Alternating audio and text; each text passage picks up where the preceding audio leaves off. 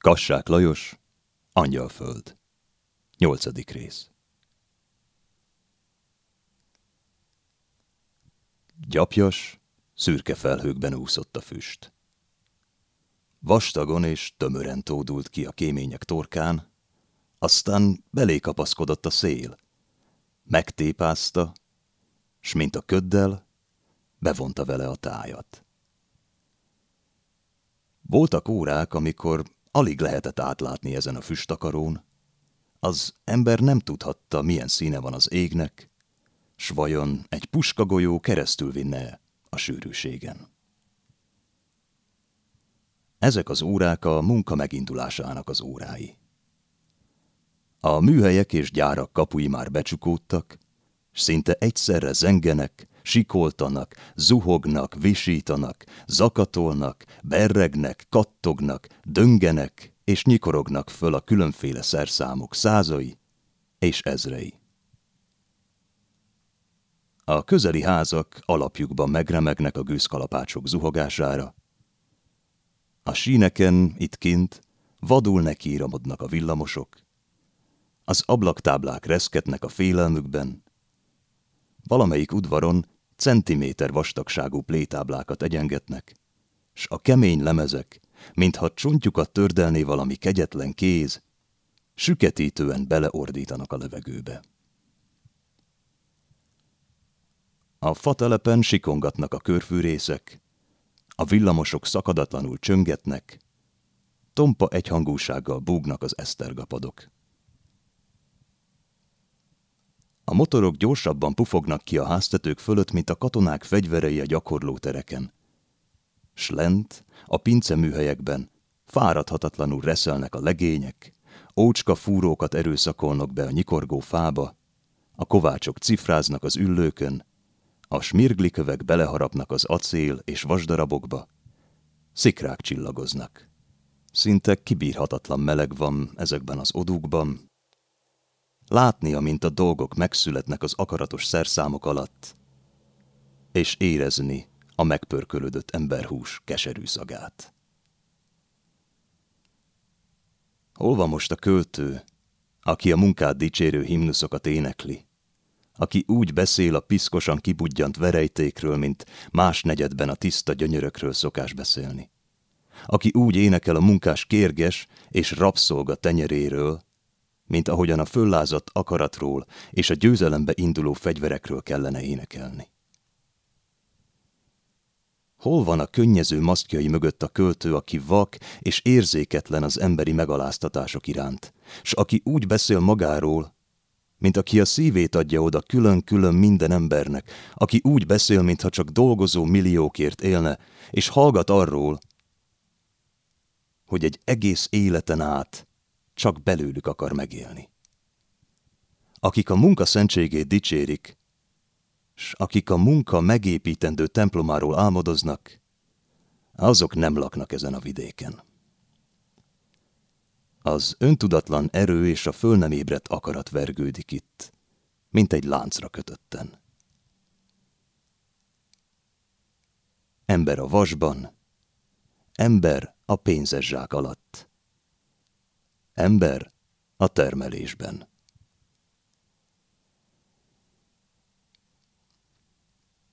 Ó, mondom én is.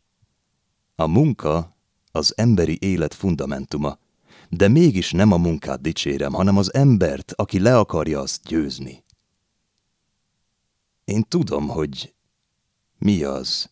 Télen a vonatok nyitott fékein posztolni, lent a hajófenéken etetni a kazánokat órákon és esztendőkön át, túrni a földet a bányákban, megnyomorodni az alagutak robbanása közben, megvakulni a foszfortól és foncsortól, megsüketülni a kalapácsok zengésétől, megsántulni a mosóteknők mellett, és általában lelketlen gyávaságba esni és durva állattá zülleni a szakadatlan munkától.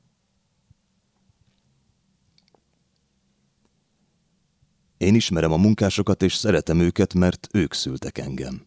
Ők ringatták a bölcsőmet, és ők neveltek föl egy fejjel magasabbra az ő életüknél.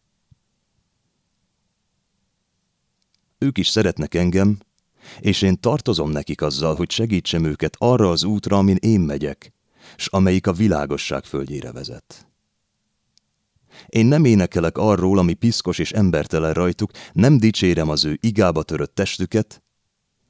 Tudom, hogy ők erősek, s ha egyszer kiegyenesítik a derekukat, új rend veszi kezdetét ezen a földön. S nekem, aki az ő rokonuk vagyok, az a kötelességem, hogy segítsem kiegyenesíteni a derekukat. Tíz óra van, és az álom foszlányai is kiszálltak már az emberekből. Vagy százan vannak itt együtt az eldugott öntőműhelyben. Párázik alattuk a megégett föld, a falak izzadnak a hőségtől, s az emberek, öregek és fiatalok, egészen mesztelenül dolgoznak a kazánok körül. Emeletes tégelyekből fehéren csurog ki a megolvat vas. Az emberek rudakra emelt edényekkel állnak a csatornák előtt. A vas belecsurog az edényekbe, s az emberek tovább cipelik a meggörnyet vállaikon. Teleöntik vele a gödröket, amiket már előttük földbe ástak a társaik. Néha fölnyögnek, és néha kiáltások hallatszanak valahonnan, és ezek a kiáltások fölborzolják a kényszerűség egyhangúságát. A szemek ilyetten kitágulnak, s aztán belezökkennek az örökös egyhangúságba, amiből egy pillanatra kilökte őket a halál rémülete. A levegő fullasztóan nehéz és sűrű, hogy meg lehetne benne kapaszkodni. Miki ott áll az utca járdáján, egymásra emelt kődarabok tetején, és kíváncsi ámulással néz be az öntödébe. Fulladozik a nyitott ablakon kiáramló gőzöktől, de nem mozdul el a helyéről. A gyerekek kíváncsiságával habzsol mindent, amit lát, és makacsul vár a csodákra, amiknek szerinte meg kellene jelenniük ebben a világban. Az olvasztók csatornái egy szintben vannak az arcával, s egész idáig érzi az áradó hőségüket. Az emberek alatta mozognak, s így alig tudja megérteni testük eltorzult vonalait. Különben sem látott még egészen mezítelen embereket. Bámulta a szőrös mellüket és a szőrös ágyékukat, s a gondolatok kiválogathatatlanul összezavarodtak a fejében. Szerette volna tudni, hogy az edényekből miért és hova öntik a megolvat vasat, és szerette volna egészen közelről látni a mezítelen embereket. De senki feléje sem nézett közülük. Jelentéktelen pontocska volt ő ennek a pokoli veremnek a szélén. Aztán eljött a dél, a kéményekből, mint valami óriási furujákból, fölharsantak a hangok, s az őrült zajongás egyszerre belefulladt a csöndbe. Két óra hosszat állt a gyerek a köveken, most megdermett lábakkal és elszédült fejjel ment hazafelé. Könyvei kilógtak a hóna alól, de mit törődött ő most ezekkel a semmiségekkel? Az utcák tele voltak ebédre siető munkásokkal, és ő most egész más szemekkel nézte meg ezeket az embereket, mint ahogyan ezt eddig tette. Szerette volna sorban levetkőztetni őket, közelről megismerkedni minden porcikájukkal, úgy érezte, hályogok vannak a szemén, amik nem akarnak lehullani. Egy ismerős gyerek futott vele szemben, mikor hozzáért, kegyetlenül belelökött, de ő nem vette magát utána. Mintha túlontúl elfáradt volna a hosszú áldogálásban. Lomhán mozgott, és nem érezte a megszokott örömöket, hogy néhány perc múlva otthon lesz az anyjánál, a terített asztal mellett, s az óra előtt illatosan fölgőzölögnek az ételek. Elhatározta, hogy megkérdezi az anyjától, hogyan is vannak azok a dolgok, amiket ő még nem ismer, és most egyszerre annyira kíváncsi lett rájuk. Az ajtó előtt megszeppent. Nem számított rá, hogy az apját is otthon fogja találni. Hol voltál ilyen későig? kérdezte az anyja, nyugtalanul vizsgálódó tekintettel. Egészen kétségbejted az embert ezekkel a csavargásaiddal. A gyerek hallgatott. Mondd meg legalább, hol voltál? kérdezte az anyja újból, s majdnem könyörögve. A hittanító jött be, mondta ki a gyerek meggondolás nélkül. Egész mostanáig mesélt mindenfélét a Bibliából. Az apa félig mesztelenül egy bádogedényben mosakodott a konyhában, és most ő is megszólalt. Elkész tuskókat csinálnak ezekből a gyerekekből. Majd én elmegyek egyszer, aztán rájuk durrantak ezekre a feketékre. Mire való az ilyen beszéd a gyerek előtt? Szólt közbe az anya, s a gyereket tolta befelé a szobába. Inkább vezessék el őket Istenhez, mint az utcán csavarogjanak. A gyerek megmozdult egy kicsit, mintha engedne az anyja akaratának, de aztán megint visszaállt a konyhába, s óvatos tekintgetéssel vizsgálódott az apjára. Az ember italos volt kicsit, hangos lármával prüszkölt, bugyborékolt a vízben. Más semmit sem látott és hallott maga körül. Hadonászó kezeiről messzire ugrottak el a vízcsöppek, s befröcskölték a falakat. Az asszony kétségbe esetten tibegett körülötte. Ne csinálj olyan lármát, mint a ki akarnád inni a tengert. Az egész konyhámat tönkreteszed. A gyerek hangosan fölnevetett. Nem szereti a vizet. Az apának jól esett ez a tréfa, még vadabbul bugyborékolt. Igazad van, gyerek, a szagát is utálom. Fölegyenesedett, bajuszos szája eltorzult a nevetésben, s a szemeivel hetszelődőn kacsingatott az asszonyra. No, ne nézz úgy rám, mintha meg akarnálak ölni. Az csak nem nagy baj, ha jó kedve van az embernek. Pillanatokig állt egy helyben, ilyen elázottan, s a mellén göndörödő hajakon gyöngyözve vitt csillogtak a vízcsöppek. A gyerek az ajtófélfának dülve szemlélődött. Megnézte az apja haját, bajuszát, szakállát, dús és majdnem vörösen szőke volt ez a szőrzet, és most észrevette, hogy a mellén már vastag ősszálak is fehérlenek. Nyelvét szinte égették a ki nem mondott szavak. Kérdezni szeretett volna valamit, sokat, mindenfélét, de nem volt bátorsága hozzá. Ügyesen titkolni akarta az érzéseit, és az anyja, mintha mégis észrevett volna valamit. Menj be nyugodtan, mondtam, hogy menj be a szobába. Aztán az ura felé fordult. Öltöz föl, te is még megfázol. Az ember csak úgy pattogott a jókedvtől. Én! kiáltotta, s két karját megfeszítette, mint az atléták. Tojás nagyságú csomókba ugrottak össze az izmai. A gyerek nem tudta magát tovább lefékezni. Ledobta a kabátját, felgyűrt ingújban odaállt az apja mellé. Nézze, nekem is van már muszklim.